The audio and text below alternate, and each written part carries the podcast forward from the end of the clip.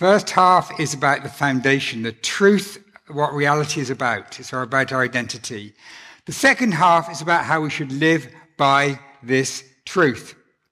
Summarizing the first half is a prayer for us to know the power of the Spirit in our inner person, the love of Christ, which is beyond knowledge, and the destiny of being the very dwelling place of God. So you can summarize the foundation in that.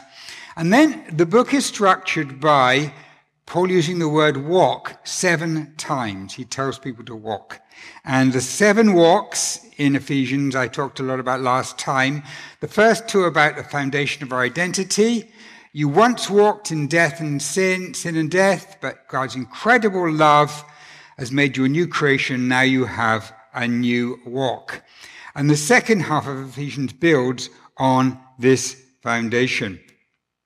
So then we have second half beginning with walk number three, a new model for the church, the incredible goal Christ calls us into. And so the walk, he says, walk worthy of the calling you've been called into.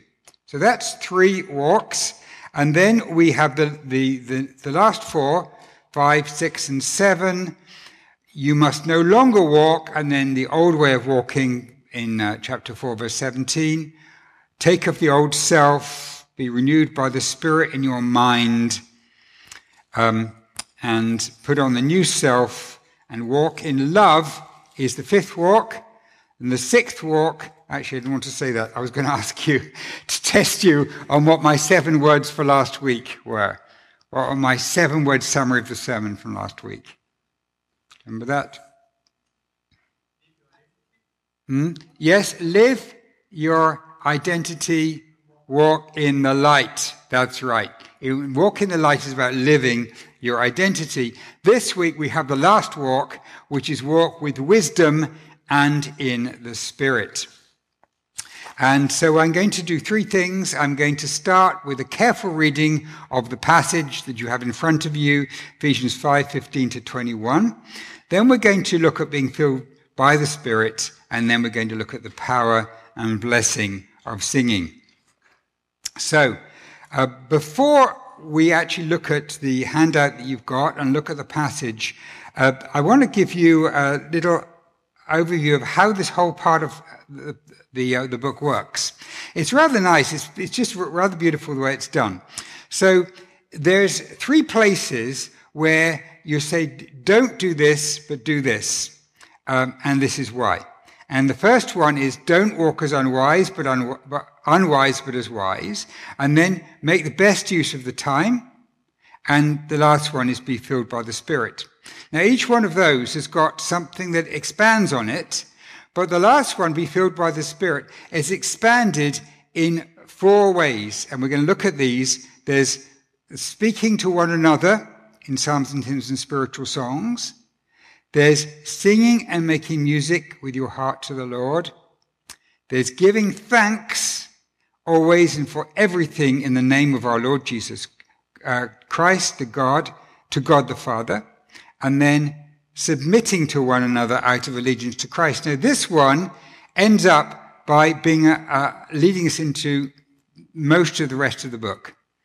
Because we then have this submitting is shown in wives, husbands, children, fathers, slaves, and masters, and under the, under the banner of submitting. So the, this, uh, although the first two are fairly short, um, the walking in wisdom and making good use of the time, the being filled with the Spirit is actually a header for a big, big section, unpacked with four verbs here and the last one is the big one, submitting. And so I'm just giving you a heads up. That's where we're going to go into. And the whole thing kind of collapses into this neat little heading.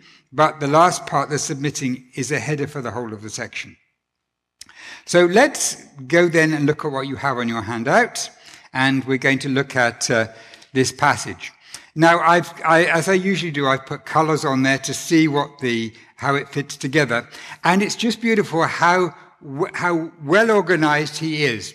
And it starts off with the same kind of patterns we saw earlier on in the book with a negative, a positive, and an explanation. So earlier on we had um, we had let the thief no longer steal, but rather let him labor so that he may have something to give those who are in need. So a negative, a, thou shalt not, like the old commandments, but now in the new creation we have a new statement, a positive statement, and then an expansion. So we have the same pattern here followed with these three things. Watch carefully how then how you walk. So this is the walk that heads up this section. Not as unwise, but as wise, making the best use of the time because the days are evil. It's interesting here that time is more important than money here. And I, I think uh, it's taken us, you know, 2,000 years later, we're realizing that, you know, money is money and money doesn't make you happy, but time is something you have a limited, everybody has a limited amount of it. And so here's the emphasis. Make the best use of your time. Now, what does he mean that the days are evil here? Um, it, what I really think he's meaning is that, that what we're to do is to replace uh, the evil days with good days. Uh, let me give you an example of, I think, the expression.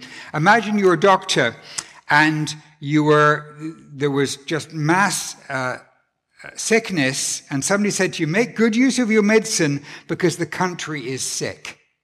So your goal is to actually bring health to the country. And so when it says the days are evil, it doesn't mean to say the days are like there's something evil about days. It's saying these days have got an opportunity for you to bring healing to them, to bring the, this wisdom of God to them. So you've got all of these days laid out in your, in your life, all the days coming in your life, and you have been given the wisdom of God, and you can apply those days so the days are not evil anymore, but the days are good and full of God's wisdom. So I think that's the idea that's behind that. Um, the second, be, so do not be foolish, but understand what the will of the Lord is. And this is, um, sounds very general, but actually I think this is um, opening us up to the rest of the book of Ephesians and how it's going to work. And then he says, do not get drunk with wine. And I've translated it um, uh, for that is a wasteful loss. So some translations will have, oh, that is dissipation or various words used there. The word actually simply means um, complete waste. It's the same word used in the parable of the lost son who got all the inheritance from his, his, his family, went off to a far country, and just wasted it all.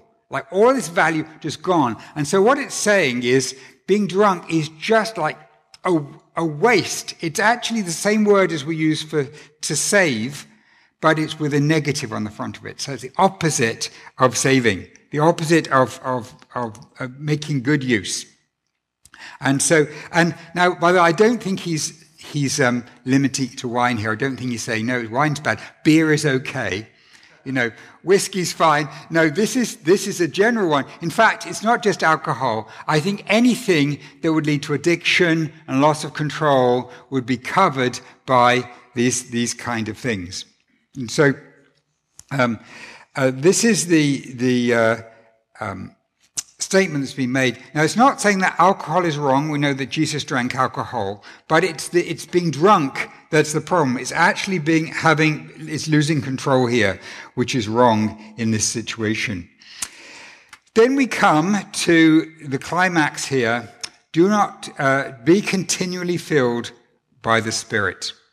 And I put the word continually in there because that's actually there in the original the, there are, in, in Greek, you can have different ways of saying things. You can say things that happen once and use a particular verb, but you can have a different form of the verb when you want to stress that this is going to keep on happening.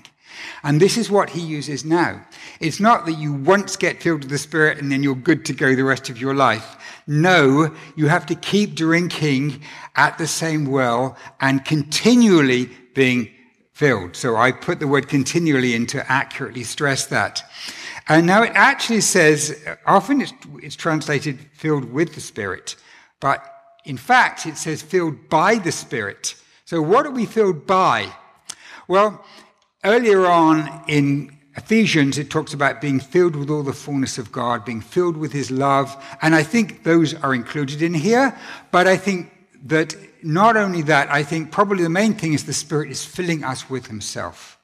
Because there are many other places where a similar expression is used in the New Testament, and it's talking about being filled with the Spirit. So I think that um, saying by the Spirit widens it out a bit to be including to include being filled by God's love and filled with His with His power and so on. Um, but primarily, I'm going to suggest that we're being talk about being Spirit filled here, and it's the Spirit who's filling us. So um, uh, we we might so uh, yeah. So why would we have a parallel between uh, being drunk on wine and being filled by the Spirit here. Uh, I don't think, I mean, there's one place at Pentecost where they were, somebody suggested they were drunk. I don't think that's the primary idea here. Um, I think the primary thing here is that uh, the, the, the, the, complete wastefulness and loss of being drunk on wine compared with the amazing gain that we have as being filled with the Spirit. We have everything being when we're being filled with the Spirit. Um, so, so I think that's the, that's the idea that's there. Now, one thing I want to point out, which is at the bottom of your sheets here, I'm going to um, switch back here. The bottom of your sheets here is uh, a parallel with the book of Colossians. And this is, I've talked before about Colossians and Ephesians being like brother and sister. They're, they're sibling letters he wrote to cities that are not that far from each other and probably at similar times. And so it's very helpful to have these kind of parallel bits that enable you to, to make sure you're understanding one of them right. And this is a beautiful place where we can see. So uh, we have um, at the top here uh, watch carefully how you walk, not as unwise, but wise, making best use of the time. And here we have walk in wisdom towards outsiders, making the best use of the time. So here, there's an interesting suggestion that um, it's not just our own time, but time spent with others, spreading the gospel to them. And then um, we have speaking to one another in psalms and hymns and spiritual songs. And we have exact, almost exactly the same thing. It's, here it says, teaching and admonishing one another in psalms and hymns and spiritual songs. And here we have the, the thankfulness motif is here, singing with thankfulness in your hearts to God. And here we have always giving thanks and for everything in the name of our Lord Jesus Christ to God the Father. And then Colossians says, do everything in the name of the Lord Jesus, giving thanks to God the Father through him. Very, very similar. This is one of the places where there's the closest similarity between the two books. And so it's just good to see that and see how those fit together. So that's my overview of the passage. What I'd like to do now is to dig more deeply into this part that talks about being filled by the Spirit continually. And I would like to just, uh, just have a look at what those things mean and how we can, how we can look more closely at them. And so, um, and then the power of blessing of singing. So let's look at this passage here. Um, so the command then to be filled by the Spirit is followed by these um, four statements. Let me just bring these up. And you can see how they all fit together. There's, a, there's a, a verb, you know, speaking, singing and making music, giving thanks, submitting. And then there's a to, who it's to, to one another, to the Lord, to God the Father, to one another. And then there's how we do it in psalms and hymns and spiritual songs, with your hearts, always and for everything, in the name of our Lord Jesus Christ, and then out of allegiance to Christ. So this is the, the uh, four things that he's got. Now, we might expect a list of gifts to be there. We've been talking about being filled with the Spirit. And in other places, there's gifts, and actually earlier on in Ephesians, there's gifts. But that's not the focus that we have now. Um, these are are those are, the gifts are things that are given to us and we do, but these things here flow out of our inner person, the core new person that we are. And you can see here the emphasis on thankfulness. You can see here that we've got uh, a climax here that is giving thanks always and for everything in the name of our Lord Jesus Christ to God and Father. So, um, this is, and when we come to the submitting, and you will see that that again is all about who we are as a new creation in Christ.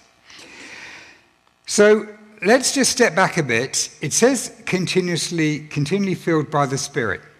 Now, here's a question. These four things here, is this how we get filled by the Spirit, doing those? Or is it what it looks like when we're filled by the Spirit? Which is it? It's what it looks like if we're filled by the Spirit. It's both, okay? So we have a both. Or what uh, uh, any other suggestions? I'm going to go with Marilla. And, and it's, it's both, I think. It's both. It's, I, I'm going to argue that doing these things is what brings us into uh, receiving more of God. And I'm going to argue that actually, when we receive more of Him, then this is what it looks like. And uh, uh, so uh, I think that this is actually describing what it means, what it looks like to be a new creation. It's interesting, this um, Psalms and hymns and spiritual songs, which we saw in that same reference in Colossians, the word Psalms is usually used in a Jewish context. And so it refers to Old Testament Psalms, but also in, um, in um, Judaism at the time, they would use that word for their songs.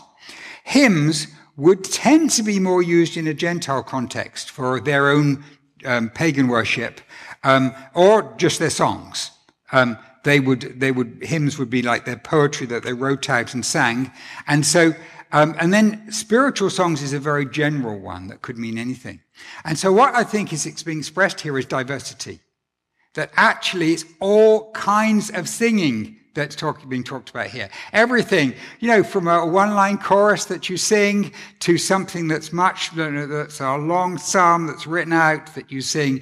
That uh, uh, it's um, it's all kinds of things. Now it's very interesting. We actually have some phenomenal information from outside the Bible about what was happening here because one of the Roman governors wrote to the emperors describing these awful Christians and what they were doing.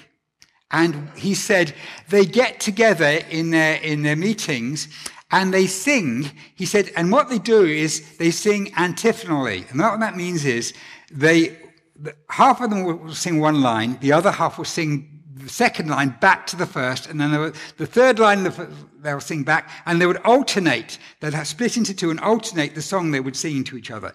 And there's a beautiful way of doing it because you're singing to one another and you're singing to God. And that's been done in the church at different times. And, you know, maybe we should try that sometime in New Life. But this is, we have actual eyewitness evidence that this is how in practice in these churches, one of the things that they would do is they would do this kind of sing song where half would sing to the other half and back again.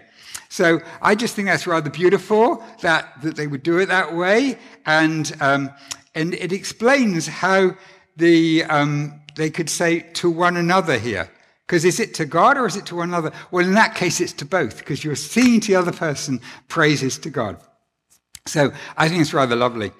I think that um, we're not, so we're not to make a sharp distinction between the Psalms, hymns, and spiritual songs. The three words are put in there to emphasize the diversity of how it's done.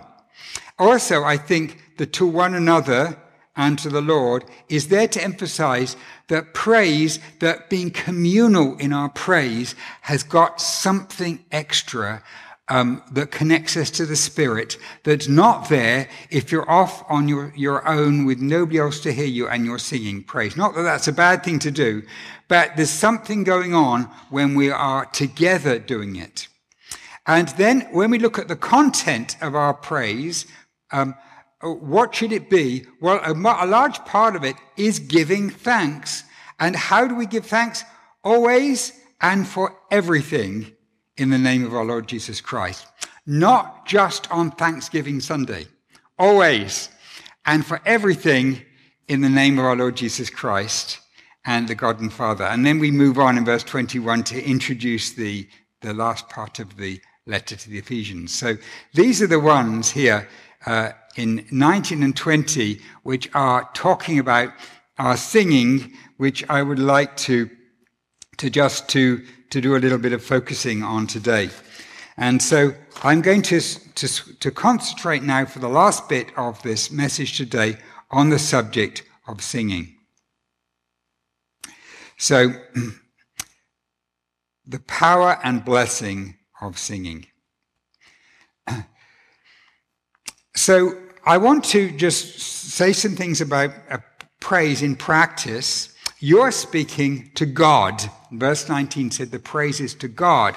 And uh, we're going to, at the end of my, the last bit of my message here, we're actually going to do a, a, a, a song together. And we're, the first time through, we're going to just pray as a prayer to God. It's interesting that the, in the book of Psalms, the most of the Psalms are by David, the majority, the, the largest number. And, um, it says, at the end, it says, the prayers of the son of De- David, the son of Jesse, are ended.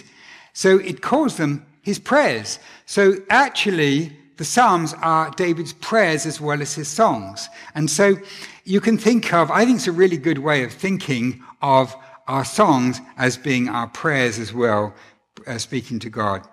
And um, uh, so this is, this is um, uh, my, my, the first comment that I want to make here. And I want to say that, um, that praise, it should be vocal.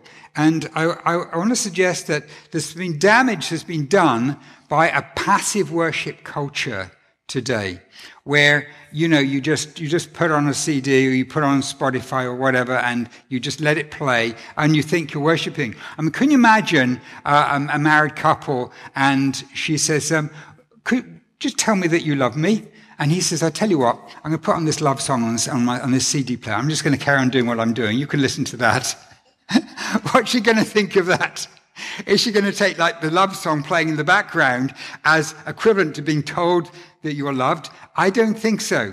And I'm not saying, I, you know, it's great to have worship music on. There's no problem with that. The problem is if we are passive and we just think that that counts as our praise to God. Because we actually have to engage in, in, in saying something to God if we're going to be worshiping Him. So, um, there's a, a and I also want to talk about, um, I mentioned the Psalms was the, they're called the Prayers of David. Um, there's a, a, wonderful book on praise in the Psalms by a man called Ro, Ro, um, Ronald B. Allen, and he calls it Praise a Matter of Life and Breath. And uh, in this book, he talks about um, the Psalms, and in the, in the Psalms, it, praise to God must be vocal and wherever we can in a public forum. And he tells a story in his book. He was um, at a, a, big event. He was absolutely exhausted.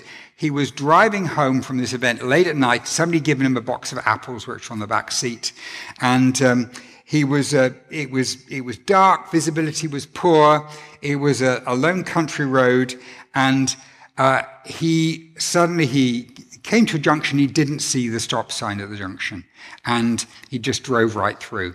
And then he realized it wasn't a, a junction, it was a T junction. And he was driving off the road. And he slammed his brakes on, like I just heard the screaming of the brakes and apples showering everywhere from the back seats, smashing against the windshield against him.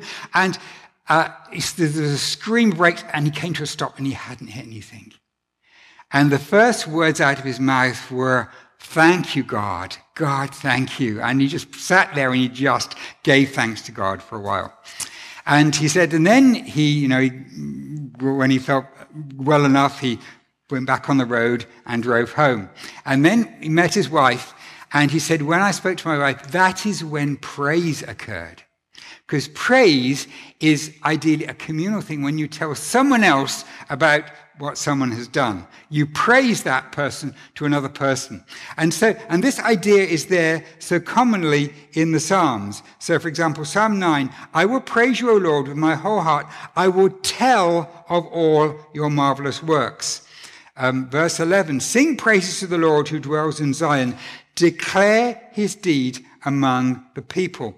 And that's why it is so good to sing together because when we're singing together, we are speaking the words of God.